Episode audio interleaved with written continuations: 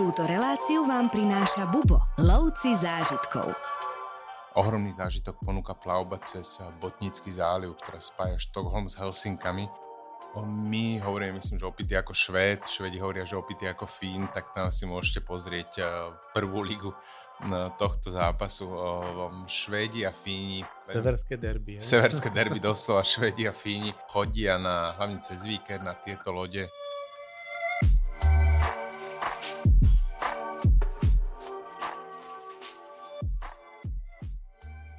My v Bubo radi a často hovoríme o našom kladnom a dlhoročnom vzťahu ku Škandinávii a škandinávským krajinám. A ja si dovolím tvrdiť, že veľkú zásluhu má na tom môj dnešný host. Vítaj, Jožo. Ahoj. Mene Jozef Zelizňák netreba príliš predstavovať, ale predsa len pre tých, čo by si náš podcast pustili prvýkrát. Ty si v Škandinávii strávil, dá sa povedať, mladosť. Okrem štúdia severských jazykov z nich aj prekladáš knihy. Jonesbo je tvoj najprekladanejší autor, ak sa nemýlim. Áno, ja som vlastne prvýkrát do Škandinávie prišiel v roku 1995, tak už za chvíľu to bude neuveriteľných 30 eh, rokov. Eh, a v podstate od prvej chvíle, keď som sa nadýchol a vtedy ako klient Bubo škandinávskeho vzduchu, tak som cítil, že toto je región, ktorý mi bude mm, blízky celý život a mm, začal som študovať švédčinu, norčinu, z časti dánčinu, teda škandinávské jazyky ale teda moja previazanosť so Škandináviou je, by som povedal, hĺbšia ako len jazyková. V podstate už 30 ročia sa aj venujem profesionálne a aj vďaka práci v Bubo doslova Škandináviou každý deň žijem. Takisto o tebe viem, že si tu odsprevádzal množstvo zájazdov a kto by ťa ešte chcel aj vidieť, tak ťa často môže vydávať práve pri rozhovoroch pre médiá, pretože u nás máš na starosti aj oddelenie marketingu. Dneska sa budeme baviť o Švédsku. Skús tak v pár vetách v úvode povedať o tvojom vzťahu, koľko času si tam strávil, alebo aké máš spomienky na Švédsko.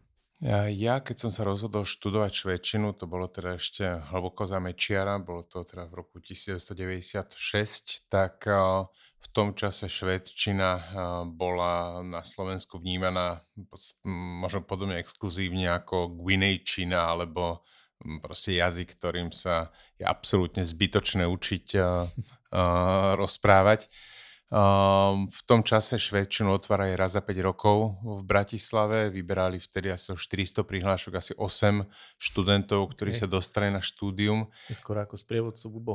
je, to, je to podobné. Teraz, keď ja robím výbery sprievodcov, tak tiež mi to pripomína, že to si to je veľmi úzke. No a, a v podstate od od tej chvíle, keď sa mi začalo prostredníctvom štúdia približovať ten švedský systém a porovnával som ho jednak so systémom, ktorý sme mali alebo ktorý máme na Slovensku a jednak aj v okolitých európskych krajinách, tak asi najviac, čo charakterizuje, alebo čím je Švédsko výnimočné z hľadiska fungovania krajiny, že tá krajina je veľmi, tak aby som povedal, prirodzene solidárna, že Švedi vnímajú svoj štát ako čosi, čo spoločne budujú od doslova od kolisky až po hrob. Um, nie je nacionalistická, uh, nie je um, svoju hrdosť národnú nestavia v tom, že ostatní sú horší ako my, ale jednoducho my sme Švédsko mm-hmm. a my túto krajinu budujeme tak, aby aj naše deti a naše vnúci a tak ďalej sa tu mali dobre.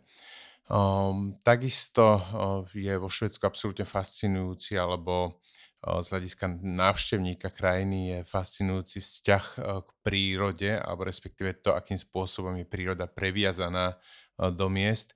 Či už ste v Štokholme, v hlavnom meste krajiny, ktoré je nazývané právom aj Benátkami severu, mesto postavené na 14 ostrovoch, kde vlastne neustále ste v mhm. kontakte s vodou, neustále máte pocit, že môžete z toho ruchu veľkomesta vypadnúť. Alebo sa potom pohnete e, ďalej na sever do stoviek kilometrov štvorcových um, nádherných tichých lesov, množstva jazier. O Fínsku sa hovorí, že to krajina tisícich jazier, ale Švédsko má ešte viac jazier ako mhm. Fínsko. Mm-hmm. Kde doslova vám spoločnosť budú robiť skôr losy ako ľudia a či už hľadáte ruch veľkomesta, ktoré vám ponúkne napríklad Štokholm alebo Göteborg alebo napokon aj Malmö, alebo ticho škandinávskej prírody, tak Švédsko ponúka taký možno aj na škandinávske pomery dokonalý mix. Čiže nie je to len ako v našom podvedomí uložená švédska ocel a nábytkový gigant, prípadne keď vyhráme na Švedmi v hokeji, čo je ten národný sviatok, ale je toho oveľa viac. Poďme si to tak postupne všetko vyrozprávať a začneme tým, je to destinácia veľmi dostupná aj letecky, ako to tam prebieha, keď chceme letieť do Švedska. O, väčšina Slovakov, ktorí hm, zamieria do Švédska, pravdepodobne smerujú do Štokholmu, kam lietajú z Viedne priame lety. Je to veľmi jednoduché.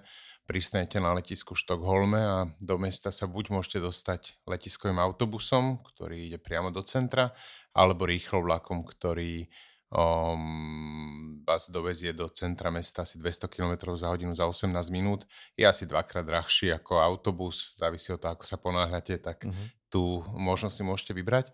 Druhá alternatíva, chcete vidieť uh, južné Švédsko, tak je letie do Kodane. Do Kodane, síce je to hlavné mesto Dánska, Áno. ale podobne ako Slovenské národné letisko leží vo Viedni, tak aj uh, južné Švédsko má Kodaň z Kodane do Malmö, do hlavného mesta Južného Švédska, vedie veľmi pekný 16-kilometrový most, ktorým sa priamo z letiska dostanete do centra Malmö a môžete poznávať Južné Švédsko. Tretia alternatíva je zamieriť na sever, kde je také prirodzené centrum, ponúka mesto Kiruna, ako sa to píše a toto je ale už priame lety tam neexistujú, musíte prestupovať v Štokholme a treba sa pripraviť na to, že letenky tam budú na úrovni cien leteniek do Bangkoku mm-hmm. alebo New Yorku. Tam tá, ten škandinávsky monopol alebo monopol škandinávskych aeroliniek tie ceny zvyšuje. Ako si vyzerá taký prvý dojem po prilete do Švedska, pretože myslím, že všeobecne panuje takáto predstava, že vystúpim z lietadla a som po kolena v snehu. To sa samozrejme môže stať, ak človek prilieta v decembri, v januári, v januári či februári, pretože samozrejme Štokholm je už hodne na severe a sneží tam podstatne viac ako u nás. Ale myslím, že prvý dojem je, že človek vstupuje do veľmi kultúrnej krajiny plnej velikánov. Švédi sú majstri reklamy, množstvo o, mm-hmm. známych reklamných filmov, nakoniec aj IKEA je dôkaz toho, že ten marketing majú neskutočný a Švédi vedia človeku, už keď si vyzdvihnete batožinu a kráčate vlastne k tomu vášmu, či už taxíku alebo autobusu, tak prechádzate takým takou chodbou, kde vás vítajú vo Švédsku známe tváre švédskej histórie. A víta vás napríklad Greta Garbo, víta vás Björn Borg, víta vás Alfred Nobel, Ingmar mm-hmm. Bergman. Uh, tých švédskych velikánov je veľa a vtedy si vlastne uvedomíte, že krajina, ktorá je mm, približne toľk počtom obyvateľov, približne taká veľká ako Česko, uh, tak uh, vychovala naozaj veľmi, veľmi veľa známych ľudí, ktorí menili um, tvár nielen Európy, ale aj celého sveta. Spomínaš švedské filmové osobnosti, u nás aj v Česku je švedská kinematografia pomerne známa. A je to tak aj v samotnom Švédsku? Vo Švédsku Švédi celkovo majú veľmi blízky vzťah k filmu. Um, švédske, švédska kinematografia do, najmä vďaka Ingmarovi Bergmanovi sa preslávila po celom svete a Švédi celkovo, nielen svoje, ale celkovo filmy milujú a švédske, švédske filmy napokon zažívame to aj počas škandinávskych festivalov aj tu v Bratislave sú takou, myslím si, že keď vyjde švédsky film, ktorý sa natáča veľmi veľa, tak ho videli všetci Švédi. Proste Švédi veľmi radi chodia do kina. No a ešte si spomenul Nobela, toho samozrejme u nás pozná každý v súvislosti s Nobelovou cenou, ale tam bol teraz nejaký škandál v poslednej dobe. No, Nobelová cena sa vlastne všetka udeluje e, v Štokholme, okrem Nobelovej ceny za mier, ktorú udelujú Nóri v Oslo. No a Nobelová cena za literatúru je tá najznámejšia. Každý vie, že keď autor dostane Nobelovú cenu za literatúru, tak jeho predaj a jeho sláva ide rapidne hore. Uh-huh. No a Nobelový výbor, teda tých myslím, že 13 alebo 15 ľudí, ktorí tú Nobelovú cenu určujú a vyberajú o, kandidáta alebo držiteľa, tak je ohromne vážený. Tam člen tej komisie tam je do smrti, má svoju stoličku, na ktorej sedí a je to taká kultúrna ustano, ustanovízeň s mhm. hodnotou, mm-hmm. akú si na Slovensku alebo v Strednej Európe azda nevieme predstaviť. No a pred pár rokmi sa tam udiali v rámci toho hnutia mýtu, ktoré bolo vo Švedsku veľmi silné, no. pár sexuálnych škandálov, kde členovia tej komisie boli obvinení z rôzneho druhu obťažovania a Švédskom to ohromne zatriaslo. To, a vtedy vlastne, keď som čítal tie švédske noviny, si človek uvedomí, že tá, tá latka verejnej diskusie, to, čo je témou u nás v porovnaní so Švédskom, je kde si celkom inde, že tam na dlhé týždne sa hlavnou témou o švédskych novín stalo, um, stalo áno, obťažovanie, ale ľudí, ktorí pracujú v kultúrnom mm-hmm. výbore, neriešila sa politika, neriešili sa nejaké žabomyšie vojny, nejaké hadky v parlamente, ale jednoducho sa otriasala v základoch ohromne dôležitá kultúrna inštitúcia vo Švédsku. A jeden alebo dva roky ani Nobelová cena na sen nebola udelená. Aj sa tak uvažovalo nad tým, že či to celé nerozpustia. Hm. Dnes sa to znovu prach sadol a ide sa ďalej, ale, ale tá debata bola na, na tú dobu vo Švédsku, alebo v tej dobe vo Švédsku veľmi, veľmi horúca. Uh-huh. Ešte bolo možno fajn spomenúť to, že keďže sme v Európskej únii, stačí nám teda občianský preukaz? Celko z, zo škandinávskych krajín, vlastne Dánsko vstúpilo do Európskej únie ako prvé. Švédi a Fíni sa spolu s Rakúskom pridali až v roku 1995 Samozrejme do všetkých týchto krajín stačí cestovať s občianským preukazom. Dokonca aj do susedného Norska, ktoré síce nie je v Európskej únii, mm-hmm. ale no. je súčasťou Škandinávskej únie a tak aj pozdĺž dlhočiznej hranice medzi Švédskom a Norskom môžete prechádzať cez les alebo cez po cestách uh, s občianským preukazom bez toho, aby ste museli sa báť, že ste si doma zabudli pas. Čiže už prvý dojem po pristati je teda, že si priletel do kultúrnej a modernej krajiny. O doprave si povieme trošku neskôr, ale povedz mi, ako to vyzerá, s tým asi súvisí teda aj úroveň ubytovania. Áno, vo Švedsku, vo Švedsku už e, treba povedať, že základné ubytovanie je veľmi fajn. Ak si človek predstaví tú, to zariadenie IKEA, tak to je ten štandard, ktorý môžete očakávať aj od tých základných trojhviezdičkových hotelov. Je to čisté, je to fajn. Ale nie je to o tom, že prídeš a musíš si poskladať. nie, nie, už vám to poskladali predtým, ale, ale je to celkovo základné ubytovanie veľmi, veľmi príjemné. My v Bubo vždy dbáme v prvom rade dôraz na polohu tých mm-hmm, hotelov. Určite. Keď je človek v Štokholme, tak nechce bývať na predmestí a dochádza do mesta, ale chce aj preto napríklad, že v lete sú tam veľmi dlhé dni a krátke noci, že slnko zapadne o polnoci a o druhej, mm. o tretej ráno znovu vychádza, tak je veľmi fajn bývať v centre a môcť ísť prejsť nie okolo benzínovej pumpy niekde na predmestí, ale po tých uličkách starého Štokholmu, švédske staré, alebo štokholmské staré mesto patrí určite k tým najkrajším um, častiam um, nášho kontinentu. Uh, samozrejme, ak človek chce um, zažiť taký, by som povedal, čosi extra, tak aj to má vo Švédsku hm, hneď niekoľko možností. V Štokholme je to Hotel Grand. Hotel Grand je vlastne najstarší hotel celého Švédska. Bol postavený, bol otvorený už v druhej polovici 19. storočia a je to doslova taká palácová stavba, ktorá stojí s výhľadom na staré mesto a kde, ktorá hostí celebrity, všetkých držiteľov Nobelových cien a jednoducho každý slávny človek, ktorý do Štokholmu príde, býva v tomto hoteli Grand a keď budete v Štokholme, tak si ho nenechajte uísť ani vy. Dokonca mám myšelinskú reštauráciu priamo vo svojich priestoroch. Máš ešte tam nejaké hotely, ktoré máme my v Bubo obľúbené, alebo ty ich rád navštevuješ? No, ďalší hotel, ktorý určite vo Švédsku, vo Švédsku treba zažiť, je ľadový hotel. Tie ľadové hotely postupne vznikajú o, aj e, v iných častiach našej planéty, mm-hmm. keď mhm. pri globálnom oteplovaní skôr budú, skôr budú ubúdať, ale ten pôvodný ľadový hotel, kde človek um, mal prvýkrát možnosť prespať v kožušine na vľade, tak bol práve tu Jukasjärvi a ak ak pojete do Švédska niekedy za polárnou žiarou, tak to nie je zlý typ prespať práve tu. O, veľmi pekný hotel leží v Göteborgu. Ten hotel sa volá Dorsia, čo je zase taký hotel v štýle Belepok, kde si budete prípadať ako v takých tých, ako v Moulin Rouge, ako v tých kabaretných m, priestoroch alebo kulisách a keď pôjdete do druhého najväčšieho mesta v Štokholme, tak vo Švédsku, tak možno práve tento hotel Dorsia je dobrým typom. Ale vo Švedsku, vo Švedsku tých zážitkových hotelov existuje oveľa viac, najmä keď človek ide, keď pôjdete na sever, či už v zime hľadať polárnu žiaru alebo v lete za nekonečnými dňami, tak či už v okolí mestečka Óre, čo je meka švédskeho lyžovania, alebo na, v okolí mestečka Lulo v severnom Švédsku, tak nájdete ďalšie hotely, doslova zasadené do prírody. veľmi často keďže aj švédsky, škandinávsky dizajn je známy vo svete, tak eh, aj tieto hotely budú veľmi často dizajnovými, doslova takými umeleckými dielami. obrovské okná, často presklená strecha, tak aby ste si mohli užívať tú polárnu žiaru mm-hmm. doslova zo svojej postele, tak toto no. všetko ponúkajú hotely. Ja som taký výber urobil na našej stránke bubo.sk lomeno Švédsko, tak tam nájdete ďalšie typy na hotely v rôznych častiach Švédska, také, ktoré podľa mňa naozaj stoja za to. Ten link si potom dáme aj do popisu tohto podcastu, takže sa stačí odkliknúť.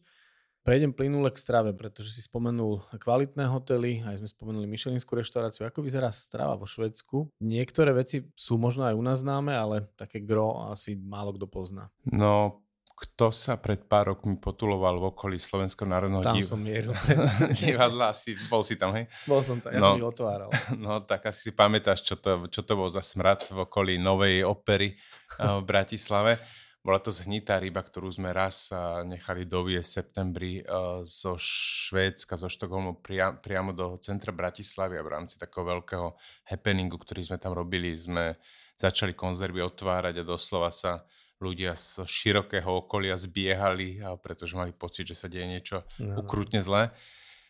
To je zhnitá ryba, tradícia surströmming, ktorý je ryba, ktorá vlastne prejde procesom fermentácie, slede, ktoré prejde procesom fermentácie a jedia sa vždy iba v určitom období roka a najmä ten prvotný smrad, keď človek otvorí konzervu, kde tá ryba má čas fermentovať, a hniť, tak je skutočne prekonáva všetky olmovské sirečky aj všetky tie mm, nevône, ktoré poznáme z našej kuchyne.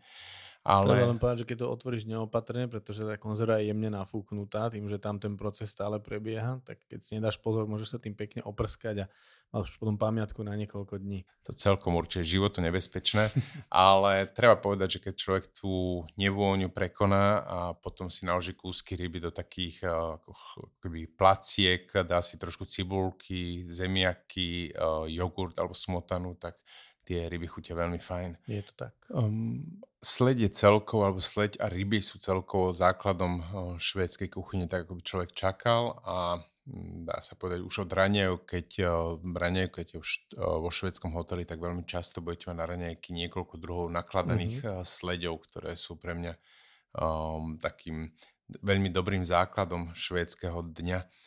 Z nápojov sa pravdepodobne najviac Slovákov pozná klasickú švédsku vodku Absolut. Ehm, tu samozrejme Švedi pijú a pijú radi, ale v prvom rade pijú Švedi veľa kávy.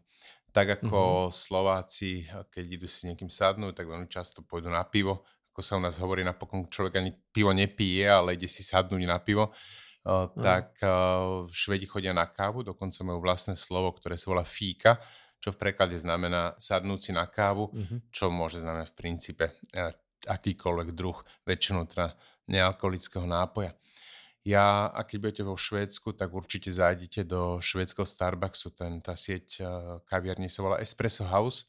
Vznikla inak práve v čase, keď ja som študoval vo Švédsku, práve v, t- v tom meste, kde som študoval. E, a vtedy to bola prvá taká kaviarnička, ktorá Um, ani nikto by nenap- nikomu by ani nenapadlo, že akú budúcnosť ju čaká. Uh-huh. Dnes má pobočky, asi, asi 450 pobočiek okay. v celej Škandinávii, uh, aj v Nemecku napríklad a Espresso House je takou švédskou odpoveďou na americký uh, Starbucks. Švédska kuchyňa uh, robí uh, v každom prípade obrovské pokroky. Uh, podobne ako v Dánsku, v susednom Dánsku, kde um, opakovane potom, ako bola Noma dlhé roky najlepšou reštauráciou na svete, potom prišlo Žeránium, ktoré vystriedala, ktorá je teda aktuálne patrí medzi absolútnu svetovú špičku, tak aj v samotnom Štokholme nájdeme mm, v súčasnosti asi 9 eh, myšelinských reštaurácií, vrátane trojhviezdičkové. A keď si predstavíte, že v celom, eh, v celom na Slovensku myšelinskú reštauráciu nemáme, mm tak len v Štokholme je 9. Mm-hmm. To, čo si aj hovorí o kvalite mm. švédskej kuchyne. A reštaurácia Franzen, ktorá je tá trojhviezdičková, tak tá sa zaradila aj do pr- medzi pr- 25 najlepších reštaurácií na svete. Samozrejme, treba počítať s tým, že tieto reštaurácie sú do veľkej miery zážitkové, to znamená, nečakajte veľké porcie, dáte si možno 12-14 chodové menu a nebudete veľmi síty. Každé jedlo ale umeleckým dielom, robené mm. veľmi často podľa extrémne tradičných postupov. Tá tradičná švédska škandinávska kuchyňa je postavená na lokálnych surovinách. Často sa kuchári chvália tým, že predtým, ako pripravujú večerné menu, vyrážajú do lesa, aby niečo pozbierali v lese. Aha. Tu má tam nejaké rastlinky, kvietky a z toho vám potom pripravia zážitkové menu, za ktoré zaplatíte okolo 300 či 400 eur. Čo sú také súroviny, s ktorými sa dá najčastejšie stretnúť, alebo na čom je tá strava teda okrem rýb postavená napríklad pre vegetariánov, čo si tam nájdú?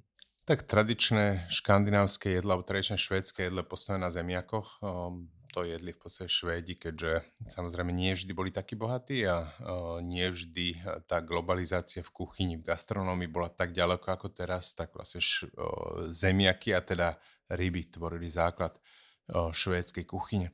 Treba však povedať, že Švédsko je už mimoriadne globalizované. Mm-hmm. V súčasnosti podľa niektorých údajov až 15% Švédov má aspoň jedného rodiča narodeného mimo územia Švédska. Mm-hmm. Um, Švé, Švédsko bolo vždy otvorené pristahovalcom. V 68. roku prichýlilo Čechov a Slovákov, v 90. rokoch Juhoslovanov. Vždy, keď sa nejaký konflikt udeje vo svete, tak vo Švédsku okamžite do Švédska prichádzajú 10 tisíce, 100 tisíce utečencov. Mm. Takisto aj počas tej veľkej utečenskej krízy v roku 2015 bolo krajinou, ktorá prichyla najviac utečencov a to sa samozrejme odzrkadľuje potom aj na ponuke reštaurácií, kde um, v podstate od kebabov, všetkoho toho, čo človek pozná v rôznych častiach sveta, tak priamo od miestnych uh, už Švédov Aha. si môže to jedlo ochutnať. A v podstate už v akomkoľvek meste, nielen v Štokholme či v Göteborgu, ale dá sa povedať, že v celom Švédsku. Vodku si už spomenul, ale s tým alkoholom to tam nie je úplne také jednoduché však. Áno, vo Švedsku je prohibícia, verejná prohibícia, to znamená, mm-hmm. nemôžete piť eh, v princípe žiaden alkohol na verejnosti, ani v potravinách eh, človek nedostane kúpiť silnejšie pivo ako je naša osmička. Mm-hmm. Ak mhm. chcete si kúpiť už desiatku pivo, musíte ísť do špeciálneho obchodu, ktorý je v nedelu zatvorený, v sobotu na obed zatvára, um, večer takisto bez šance. To znamená, ten prístup k alkoholu tam je hodne stiažený a a do veľkej miery sa to odzrkadľuje stále aj v takom nastavení bežných Švédov k pitiu alkoholu. Ja keď som študoval vo Švédsku, tak som zažíval opakovane, že v piatok a sobotu sa išlo absolútne na doraz, akože však všetci študenti pijú, ale tam sa pila Liga majstrov, ale keď ste si otvorili flašu vína v stredu k večeri a podobne, tak na vás aj tí Švédi pozerali ako na alkoholika je to jednoducho čosi, čo sa nesmie. Alkohol sa pije v piatok a v sobotu. Táto taká z nášho Jasne. pohľadu, alebo z pohľadu juhoeurópanov ešte viac, možno taká skostnatenosť je pre Švedov veľmi typická. Uh, tak ako alkohol sa má piť iba v piatok a v sobotu a inokedy nie, takisto majú uh, aj, zvlá- aj vo výchove deti majú zvláštne slovo, ktoré sa volá Lorda Skudis, čo v preklade znamená sobotnejšia sladkosť. A to mm. je mhm. čosi, čo ešte po druhej svetovej vojne vlastne štát vydal odporúčanie, aby deti jedli sladkosti nie častejšie ako raz do týždňa, ideálne v sobotu. Mm-hmm. A toto zostalo dodnes. V podstate aj keď čítate, často asi príjete v tom do, o, s tým do kontaktu o, počas pri čítaní švédskych kníh, často to slovenský čitateľ nechápe, čo to je, uh-huh. prečo sobota a sladkosť, uh-huh. ale jednoducho deti Švédska od pondelka do piatku nebudú jesť nič sladké a v sobotu potom dostanú svoju čokoládku, ktorá je tou sobotnejšou sladkosťou. Uh, je to tak ako celé Švédsko, je to, um, je to rozumné, však samozrejme, že je to uh-huh. rozumné. Je rozumné piť menej alkoholu, je rozumné uh, nie jesť toľko sladkého, ale zasa o, veľmi často ten život je tam zviazaný práve takými pravidlami, ktoré v momente, keď nechcete dodržiavať alebo začnú vám prípadať zväzujúce, tak vám to, tak vás tam ide poraziť. Je zaujímavé, že krajina, ktorá je cieľom toľkých utečencov, má tak prísne pravidla väčšinou ľudia hľadajú také voľnejšie krajiny, alebo je, začlenujú sa títo ľudia bez problémov do, do krajiny, ktorá má obmedzenia a takéto striktné pravidla?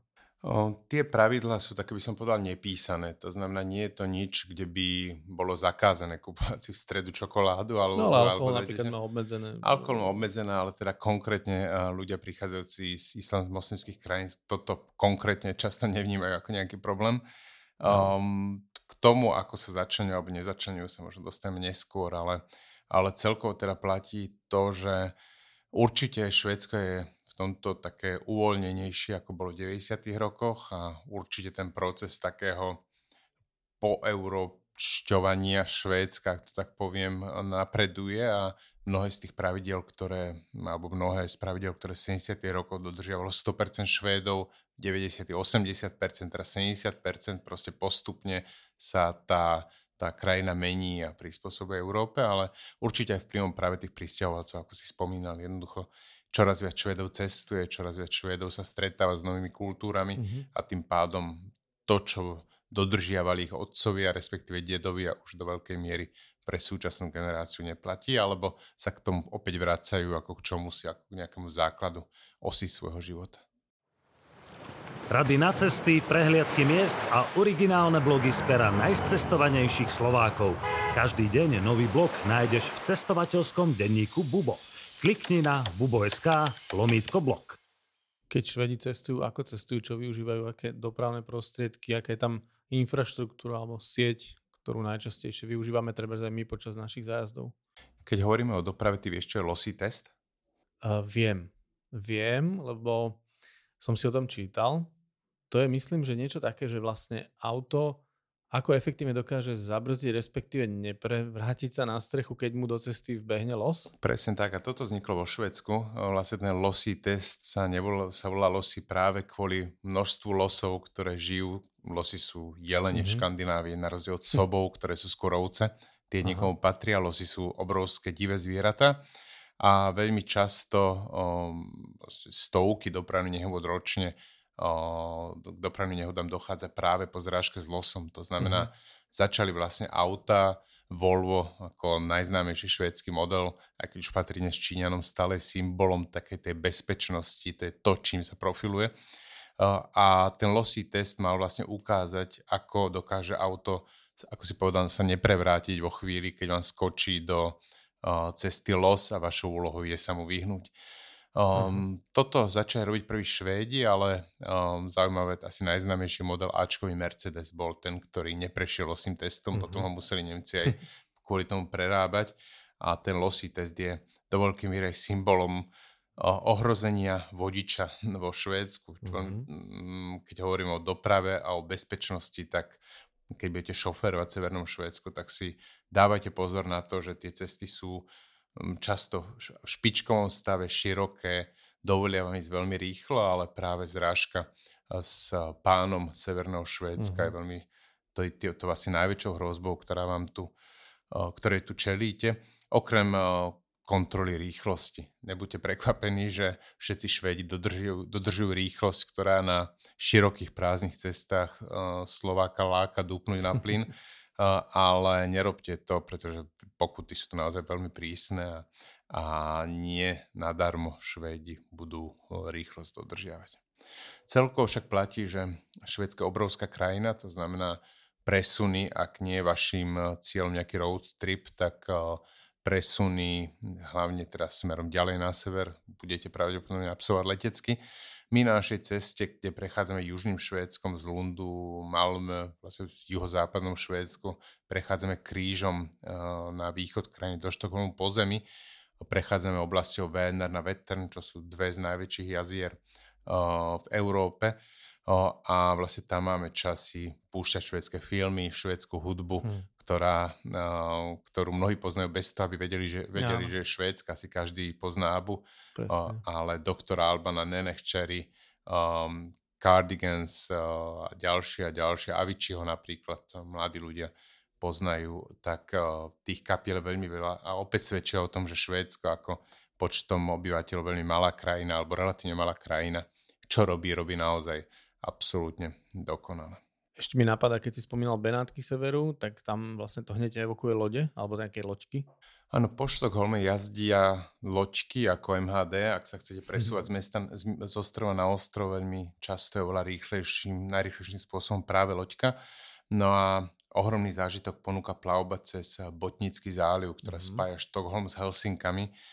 Máme ju na našich cestách už cene aj my a večer o 5. sa nalodíte na obrovský plávajúci hotel, ktorý vypláva zo Štokholmu a potom ako si zložíte veci v kajute, vidíte na palubu tej lode, lebo vlastne máte, oni to volajú sandek, no ako slnečná paluba v tej Škandinávii je také akože odvážne niekedy, ale ak máte dobré počasie alebo ak nemáte, tak sa oblečte a loď sa plaví pomedzi Šéry, čo sú také pobrežné ostrovčeky lemujúce celé švédske pobrežie a do 11. večer do polnoci vlastne loď prechádza pomedzi, pomedzi menšie a väčšie ostrovy. Je to mm-hmm. ohromný zážitok, absolútne ticho, dokonale, úplne nádherné. A potom, ak vládzete, tak treba zísť do karaoke barov na diskotéky, kde mm-hmm. zase človek zažije tú švédsku, respektíve fínsku zábavu.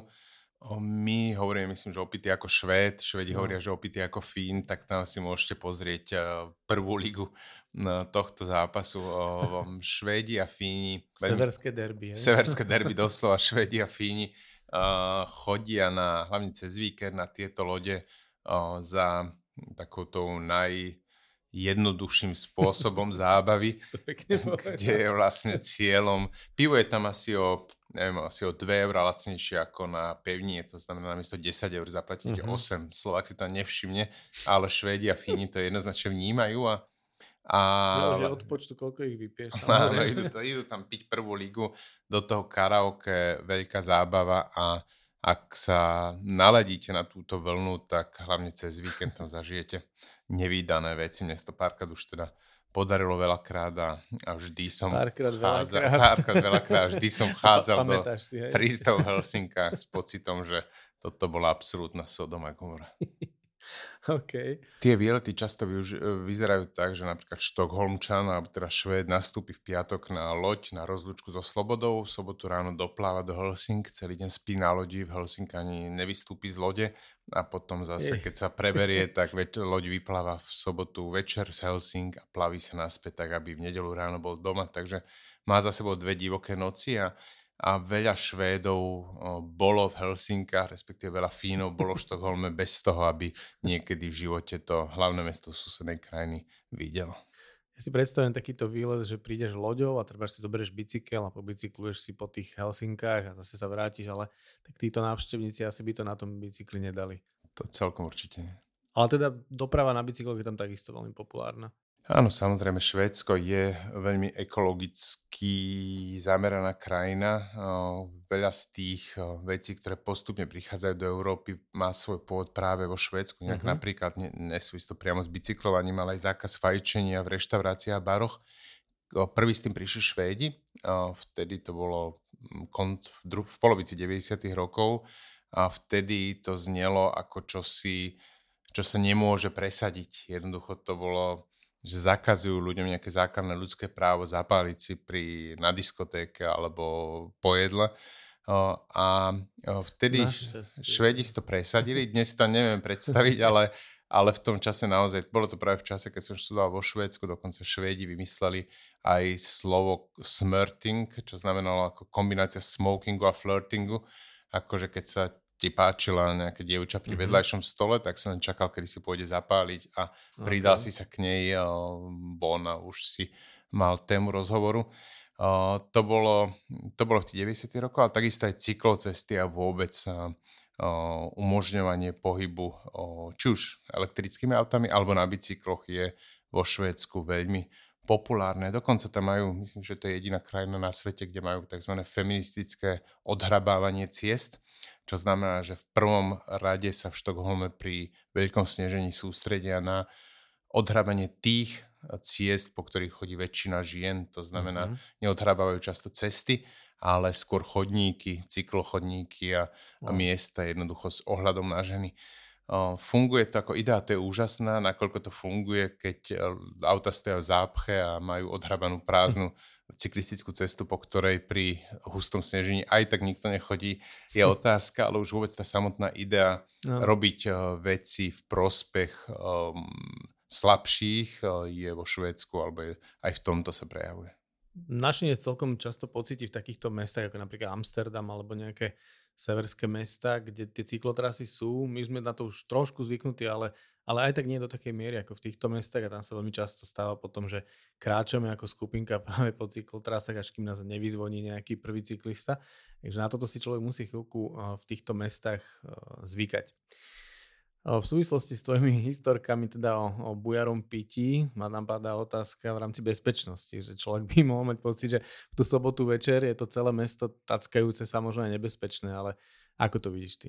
Tak samozrejme, ak sa oddáte tej prvoligovej zábave, tak je dobré v zime nezamrznúť a dať si pozor na to, aby ste nezaspali pri čakaní na taxík alebo podobne. Ale teda ak prejdem, ak vážnejšie povieme, tak uh, treba povedať, že Štokholm aj Malmö, to sú také dve mesta, o ktorých sa teraz vo Švedsku hovorí, čelia dosť nevýdanej vlne násilia. Mm-hmm. A uh, v princípe to prišlo, dá sa povedať, z predmestí. Švedom sa nie úplne darí integrovať veľmi veľké skupiny obyvateľstva, mm-hmm. ktoré do Švedska prichádzajú, um, kde sa im nepodarilo zabrániť uh, vzniku doslova get, ktoré postupne, by som povedal, tak akože sa najprv vznikla taká tenká škrupinka, ale tá škrupinka postupne tvrdla a mm-hmm. dnes je veľmi ťažké sa do nej prebiť. A dnes v podstate posledný, posledné dva roky alebo posledný rok Švédsko čeli kriminalite, Štokholm a Malmö, ktorá je v iných škandinávskych krajinách nevýdaná. Či už e, ide o, nejde ani o lúpežné prepadnutie, vy ako turista sa v princípe ničoho nemusíte báť, no. Ale skôr o prestrelky na predmestiach, počet mŕtvych, zastrelených, často pri vojne gengov a podobne. Mm. Určite to nie je niečo, čo by vás nejakým spôsobom malo odradiť od návštevy Švédska ako som povedal, nie je to nič v štýle juhoamerických krajín, kde, ktoré, kde by tá kriminalita bola zameraná voči bohatým turistom, ale jednoducho toto tu je a švédska vláda má čo robiť, alebo teda má plné ruky práce s tým, tento trend eh, zastaviť. Sú to ale asi lokálne konflikty na nejakých konkrétnych miestach? Áno, sú to často štvrte na predmestiach, ktoré, kde občas, hm, veľmi zriedka, ale občas sa taká vec pre presunie aj do centra mesta, ale nie je to teda nič, čo by o, eh, nejakým spôsobom turistov ohrozovalo. Čo možno nejaká bezpečnosť zdravotná, dajme tomu? Eh, Švedsko samozrejme patrí ku krajinom s najvyššou um, úrovňou zdravotníctva na svete a a zažil som všeličo tým, že sprevádzam vo Švedsku už 30 rokov, tak uh, od drobných uh, poradení až po zlomeniny, dokonca aj po infarkt, tak uh, som viackrát mal možnosť zažiť uh, um, efektivitu švedského mhm. zdravotníctva mm-hmm. v pozícii človeka, ktorý pomáha a treba povedať, že v tomto je Švédsko samozrejme absolútne bezproblémové. Mm, možno keď idete na sever, k bezpečnosti patrí samozrejme nejaký pozitívny pocit z dovolenky a komáre, ktorý je teda za okolo polárneho kruhu v blízkosti jazier požehnanie môžu dovolenku poriadne znepríjemniť, tak eh, keď cestujete na sever, tak si určite pribavte silný repelent, prípadne Švédi často budú nosiť aj takú sieťku na tvári, mm-hmm. ktorú si zakrývajú teda hlavu. To je, ak človek ide trekovať na sever, tak by som povedal, že je dosť dôležitou súčasťou vybavenia turistu. Čo ešte ďalšie by si si určite pribalil a čo by si si nepribalil? Alkohol teda brať nemusíme z domu, toho tam je dosť, ale možno si nechať skôr miesto na nejaký suvenír. Jedna vec je, čo si treba pribaliť aj v lete na rôzne typy počasia.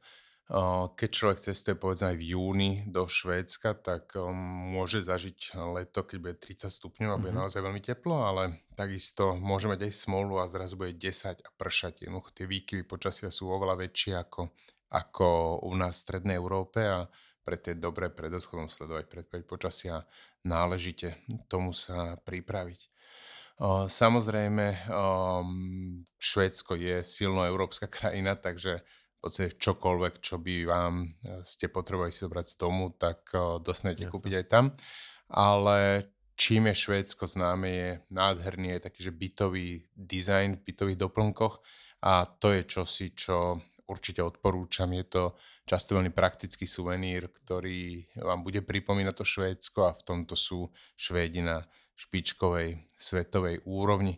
Samozrejme môžete to vyriešiť aj v suvenírovom obchode, kde eh, si kúpi človek nejakú v úvodzovkách hlúpostičku, ale naozaj aj v centre Štokholmu napríklad nájdete množstvo dizajnových obchodov s krásnymi vecami, ktoré, eh, pre ktoré je dobré si nechať miesto v kufri. Čo môžete doniesť domov ako suvenír je snus, eh, čo je žuvací tabak to je čosi, čo je všade inde v Európskej únii, okrem Švédska zakázané, takže sa dopustíte takého ako si drobného prehrešku, ale nie je to zakázané, že by ste to nemohli doniesť, ale zakázané je to predávať. A je to čosi, čo je typicky švédske. Možno keď budete pozerať najbližšie hokej, si všimnete Švédov, ktorí sa stále pohrávajú jazykom za hornou, za hornou perou, ako keby mm-hmm. si tam vtláčali žuvačku. No a to, to je taký žuvací tabak švédsky, ktorý je o, veľmi často v malých, ako keby takých čajových vrecúškach. Tí naozaj si tvrdia, si ho používajú aj takže si urobia tú hrudku priamo prstami a nemajú vo vrecúšku, ale vo vrecúškach je to predsa len jednoduchšie. A má to podobné účinky ako tabak, len oveľa silnejšie tým, že ten uh, tabak sa vám rozpúšťa na ďasne, tak oveľa silnejšie účinkuje na telo. Toto vrecúško bežný človek udrží, alebo bežný užívateľ snúsu udrží za ďasnom takú asi pol hodinku a, a približne každý piaty švéd pravidelne snús konzumuje.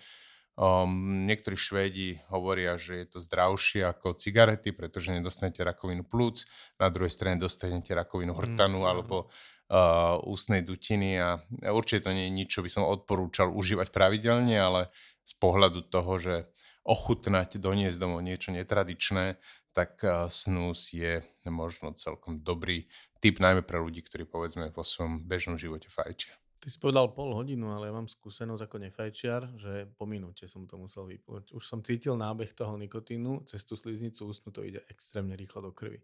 Takže kto nefajči, nemá s tým skúsenosť, tak veľmi opatrne. Určite áno.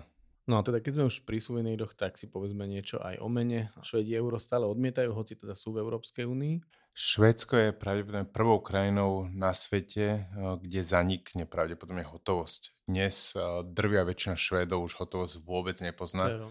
Um, švédska koruna, ktorá inak je platidlom vo Švédsku, vznikla myslím, že v roku 1873 dlho bola takou ako spoločnou menou aj Dánska, Norska, Švédska, Fajerský ostrov Islandu. V tom čase Island, Fajerské ostrov boli súčasťou Dánska, Norsko súčasťou Švédska, všetky tieto krajiny mali jednu menu. Až v čase prvej svetovej vojny sa uh, tie meny od seba oddelili. Ale ako som spomínal, tak Švedi už prestávajú používať hotovosť, aj za najmenšie akékoľvek výdavky platia kartou.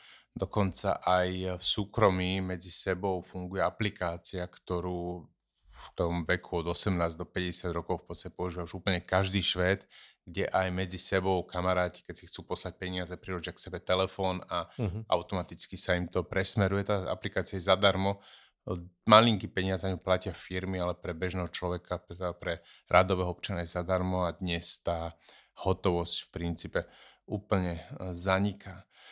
Švédska koruna bola ešte po druhej svetovej vojne, vlastne keď Švédsko mm, spolu so Švajčiarskom asi vyšlo ekonomicky najsilnejšie z druhej svetovej vojny, tak švédska koruna patria k najsilnejším menám v Európe.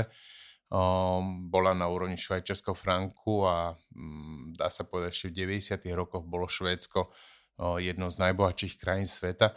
Darilo sa im to napriek tomu, že mali vybudovaný systém doslova blahobytu, systém takého, by som povedal, že možno skoro až komunizmu s ľudskou tvárou, veľmi silné firmy, celosvetovo úspešné, ktoré tie značky pozná celý svet, ťahali celú krajinu vpred, takže zároveň zabezpečovali blahobyt alebo veľmi slušný život v podstate úplne každému. Ja som v 97. roku študoval v Norsku a práve v tom čase prvýkrát v histórii sa norská koruna stala silnejšou ako švédska. Uh-huh vtedy, a to bolo taký až paradox to čítať, že celé norské noviny vlastne na celých stranách rozoberali to ako historickú dejnú udalosť, že sa to Norom konečne podarilo. Inak bol, je to také milé je, že práve v ten týždeň aj slovenská koruna jedinýkrát v histórii bola silnejšia ako česká, uh-huh. takže to sme sa tak nejakým spôsobom prelnuli. Uh-huh. Dnes však Norsko a Dánsko ekonomicky Švedsku utekajú a a Švédi síce stále zostávajú ekonomicky na, patria medzi svetovú špičku, tak predsa len uh, tie, tí okolití susedia idú pred nich.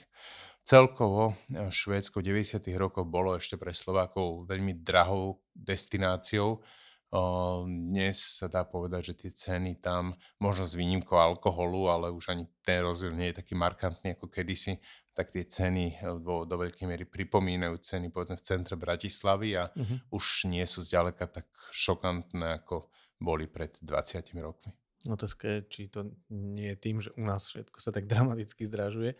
Ale každopádne, kto by si chcel teda odložiť švedské koruny ako suvenír, tak sa musí poponáhľať, lebo myslím, že do roku 2030 sú odhady, že táto mena zanikne ako hotovosť. Za čím sa ešte treba do Švédska poponáhľať? Čo by si, ako by si navnadil takto k záveru cestovateľov?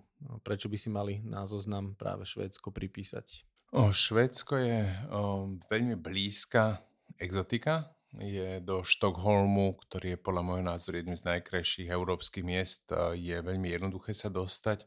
Je to mesto veľmi bezpečné, veľmi príťažlivé a stále turista je menej um, by som povedal, odhalené ako Dubrovník, Barcelona či Amsterdam. Uh, určite treba ísť na juh, uh, kde v takej trojičke miest Kodaň, Malmö, Lund vznikol po otvorení Dánsko-švedského mostu, jeden z najzaujímavejších európskych regiónov, mm-hmm. kde človek môže pendlovať po dlhočíznom moste vlakom medzi dvoma krajinami a chvíľu byť uh, v liberálnej Kodani, potom v Malmö, kde vyrastol najvyšší obytný dom Európskej únie od Kalatrávu, nádherná mm-hmm. um, stavba otáčajúceho sa torza, kde môžete ísť do savny, uh, z ktorej priamo skáčete do morských vln, wow. ísť do Lundu, kde stojí, ktorý bol kedysi um, najväčším mestom Škandinávia, kde stojí tisíc rokov stará nádherná románska katedrála a celé mesto, keďže Lund je hlavným študentským mestom spolu s Upsalou Švédska. Je takým, pôsobí ako taký obrovský kampus, kde zo 100 tisíc ľudí, ktorí tam žijú, 60 tisíc sú študenti, mm-hmm. kde človek sa nadýcha tej študentskej atmosféry. A potom môže zamieriť na sever, či už v zime, už do spomínaného ľadového hotela, alebo za uh, trekmi, ktoré sú celkom iné ako treky v našich krásnych Tatrách, kde človek často musí stáť v rade na reťaziach a čakať na to, kedy sa pomedzi davy pustí ďalej, tak tu môžete šlapať celé hodiny bez toho, aby ste stretli iné živé tvory ako mm. sobou, losy či komáre. Toto všetko tvorí zo Švédska jednu top európsku destináciu. Poďme sa venovať téme, ktorá určite hm, zarezonuje, keď sa povie Škandinávia. Veľmi veľa klientov sa na toto pýta, veľa cestovateľov. Je to možno kľúčová vec, keď niekto chce vycestovať do Škandinávie a to je počasie. Práve už ako som spomínal, že je to tak, že vystupuješ a z lietadla máš snehu po kolena, alebo to záleží od období, alebo to záleží od uh, lokality. Tak Švédsko je samozrejme obrovská krajina. Uh, ja keď som prvýkrát išiel do Škandinávie v tom 95. roku, tak vtedy ešte nebol internet, tak logicky sa aj rodičia so mnou pomaly učili, takže tam určite zamrznem. Toto v lete pochopiteľne neplatí nikde vo Švedsku, ale je úplne iné, keď, čo, keď si v Malmö, kde je o, podobné počasie takmer ako u nás, bez problémov mm-hmm. môže byť aj 30 stupňov a keď vysnie človek taký teplý deň a na meskej pláži v Malmö, ktorá je krásna piesková, v tieni tých nových švedských mrakodrapov, tá atmosféra pripomína v princípe našu pláž na Dunaji, akurát sa tam dá kúpať. Iné je to na severe, kde povedzme aj v lete môže byť aj 10 stupňov, aj 30. Tá, tie posledné letá boli aj Škandinávy mimoriadne horúce. Samozrejme iné to je, k letu patrí aj, patrí aj dlhé dni, ktoré ešte povedzme v Južnom Švédsku, ten rozdiel nie je až taký veľký oproti, oproti o, v Strednej Európe. Oveľa väčší v Štokholme, kde o, skutočná tma v strede leta je možno od polnoci do druhej ráno. O, inak sa buď je súmrak, alebo sa brieždi a o pol štvrté už slnko vychádza. O, ďalej na sever, čo zažil som viackrát aj fenomén polnočného slnka, mm-hmm. ktorý je úžasný v tom, že človek vidí slnko zapadať, hm. blíži sa už k horizontu a zrazu sa ako keby si to rozmyslel, otočí, odrazí Jasne. sa a vychádza znovu hore. To je, to, je, to je celkom parádny zážitok. A hlavne, čo mňa fascinuje na, tom, na tých polárnych dňoch, je to ohromné ticho, ktoré je v prírode, že to je čosi celkom iné ako keď človek zažíva naozajstný, povedzme, západ slnka o 9. večer, mm-hmm. predsa u nás je nejaký ruch, ale tam je naozaj absolútne ticho pri tom západe a, a to ticho uh, severskej prírody je to asi, čo mám na celej Škandinávii alebo na Švedsku najradšej. Mm-hmm. Samozrejme, úplne iné to je v zime, o, kde um, tie teploty, povedzme, od Štokholmu na juh nie sú zásadne iné od Slovenska. Napokon na Slovensku môže byť v Bratislave 0 stupňov a Bratislavčania mrznú a Orav, No, no. Orav, na Orave sa pri minus 15 ešte stále nie je čas vytiahnuť eh, zimnú bundu, lebo ešte stále bude aj chladnejšie. Tak. Južné Švédsko je, by som povedal, v tomto podobné Slovensku, ale potom ďalej na sever, a najmä vo vnútrozemí, keď človek nie je pri mori, tak eh, tie teploty bez problémov klesajú k minus 20 t- stupňov Celzia, prípadne aj nižšie. Tu je zase samozrejme fascinujúci fenomén polárnej žiary, ktorú Áno. uh, je úžasné vidieť práve v švédskych lesoch, ďaleko od svetelného smogu miest. Uh, na tej našej stránke lomeno Švédsko spomíname aj viac hotelov, ktoré sa hodia na pozeranie Mhm. polárnej žiary a kde najmä v oblasti rieky Lule uh, v severnom Švédsku si môžete polárnu žiaru užívať. Um, zima celkovo, uh, myslím si, že uh, vo Švédsku je menší problém, ako si ľudia predstavujú a keď povedzme prídete aj do Štokholmu aj v januári alebo februári, tak vás človeka zvyknutého na klasickú stredoeurópsku zimu až, zimu až tak veľmi nič neprekvapí. Takže určite platí, že Švédsko je celoročnou destináciou. Je to destinácia, ktorá má v ktorýkoľvek mesiac roka čo ponúknuť. A či už sem pôjdete v lete za nekonečnými dňami, alebo povedzme na jeseň pred Vianocami na Vianočné trhy, v januári, februári za polárnou žiarou, o, vždy, vždy vo Švédsku si nájdete čosi, čo je výnimočné. Jožo, vždy keď ťa počúvam, keď sa bavím o Škandinávii, ja sa ti priznám, ja som teplomilný tvor, ja zimu moc nemám rád, ale vždy keď sa s tebou rozprávam, tak mám strašnú chuť sa zbaliť a ísť tam. Ty si tam dokázal dokonca študovať. Ja si neviem predstaviť, že by som tam žil. Ako tam vyzerá taký ten študentský život? No, študentský život je tam ako šitý na podľa absolútne ideálnych predstav študenta. Hlavne víkendy. najmä, najmä víkendy, ale aj celkovo. No, v podstate vo Švédsku, teda vysokých škôl alebo univerzít tam je viac, ale sú dve také mesta, ako Británia má svoj Cambridge a Oxford, mm-hmm. tak Švédsko má Upsalu pri Štokholme a Lund pri Malmö alebo pri Kodani. Ja som teraz študoval v Lunde. Sú to dve staré univerzity, ktoré majú okolo 400 až 500 rokov. Mhm. S obrovskou tradíciou, kde vlastne v obidvoch tých mestách, celé mesta sú doslova ako keby vybudované pre študentov, tým, že tá tradícia je tam veľmi silná a tie mesta nie sú veľké. O, o kvalite štúdia, to je aj škoda hovoriť, nie nadarmo Mhm. tieto univerzity patria k najlepším na svete. Um, profesori aj celkovo počas štúdia sa da- kladie veľký dôraz na odovzdanie unikátnych vedomostí a Mhm. vlastnú iniciatívu študenta. Um, to znamená naozaj každá prednáška, ktorú som tam absolvoval, dodnes si ju skoro pamätám, Mhm. bola taká, že, že wow, že to hovorí naozaj ľudia, ktorí o, vedeli, o čom hovoria, a ktorí rozmýšľajú ďalej, ako je, um, povedzme, o, úroveň dovtedajšieho výskumu. Boli to ľudia, ktorí boli schopní o, uvažovať v- širších súvislostiach a z nejak, nejakých víziách a to bolo pre mňa aj v porovnaní so štúdiom na Slovensku, Mhm. aj v porovnaní celkovo so životom vtedy na Slovensku ohromne fascinujúce a myslím si, že toto vo Švedsku si e, švedské školstvo si zachovalo dodnes. Čím je ešte štúdium v týchto mestách výnimočné, je systém tzv. nadchúner, čo by sa dalo preložiť ako krajanských spolkov.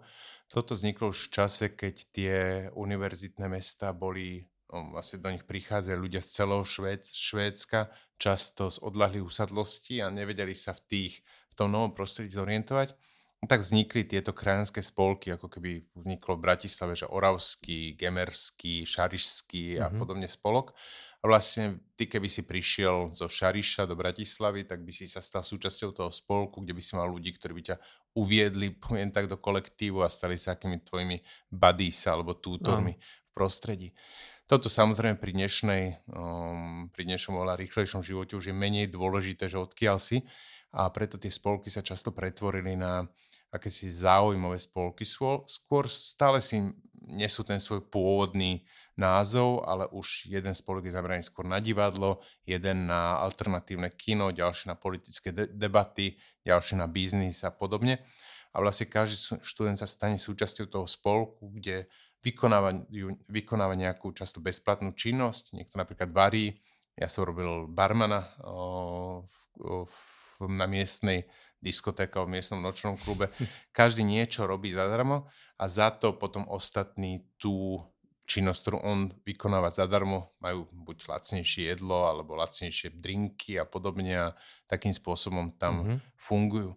Zároveň každý švédsky študent dostáva od štátu štipendium vo výške približne 1000 eur, čo bohato vystačí na to, aby si mohol prenajať izbu. Mesačne. Uh, mesačne. Áno. Aby si mohol prenajať izbu, aby mohol bežne mať výdavky uh, a um, čas toho mu zostáva ako štipendium, ak teda doštuduje a čas toho musí vrácať, ale s minimálnym úrokom štátu, mm-hmm. kde vlastne platí o percento vyššie dane, tak poviem, počas svojho pracovného života. Keď sa zamestná, ak sa nezamestná, tak to vrácať nemusí. Keď sa zamestná, tak potom to spláca ako splátku tejto študentskej pôžičky.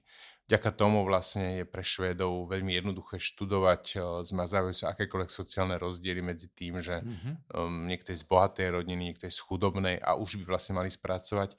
A aj toto je taký ten výsledok tej rovnostárskej švedskej politiky, ktorá funguje, vďaka ktorej tá atmosféra v tých študentských mestách Lundia v Upsale je naozaj výnimočná. Teda ak ste mladý človek alebo máte deti, ktoré zvažujú, kam študovať na vysokú školu, tak určite švédska univerzity, kde človek bez problémov môže študovať v angličtine, odporúčam.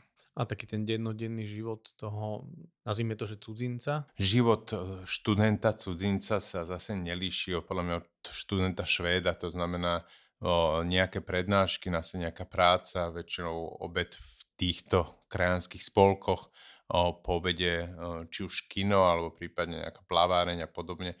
Jednoducho je to je to, tam tie rozdiely, myslím si, že sú veľmi malé aj tým, že Švédi sú ohromne zvyknutí na kontakt s cudzincami, že tam na rozdiel napríklad už od susedného Norska, kde som študoval tiež, kde som mal taký oveľa väčší pocit, že oveľa viac som cítil, že nie som Nór, mm-hmm. ako vo Švédsku, kde jednoducho, uh, hlavne v týchto mestách, ľudia sú zvyknutí pohybovať sa v medzinárodnej komunite a tie rozdiely medzi tým, či si Švéd, Nigéričan, Slovák alebo Ukrajin, Ukrajinec sú absolútne bezvýznamné. Takže ťa príjmu a nájdeš si priateľov rýchlo. Presne tak. Nemal si problém. Ja som teda v Škandinávii bol, ale stále mám veľké medzery a od teba sa vždy dozviem niečo nové a už teraz sa teším, keď sa porozprávame napríklad o Fínsku, o ktorom sme sa ešte nebavili a ešte je pred nami Dánsko, takže máme čo dobiehať a ja sa budem tešiť, keď sa porozprávame na budúce. Ja sa teším, ďakujem pekne. Ďakujem.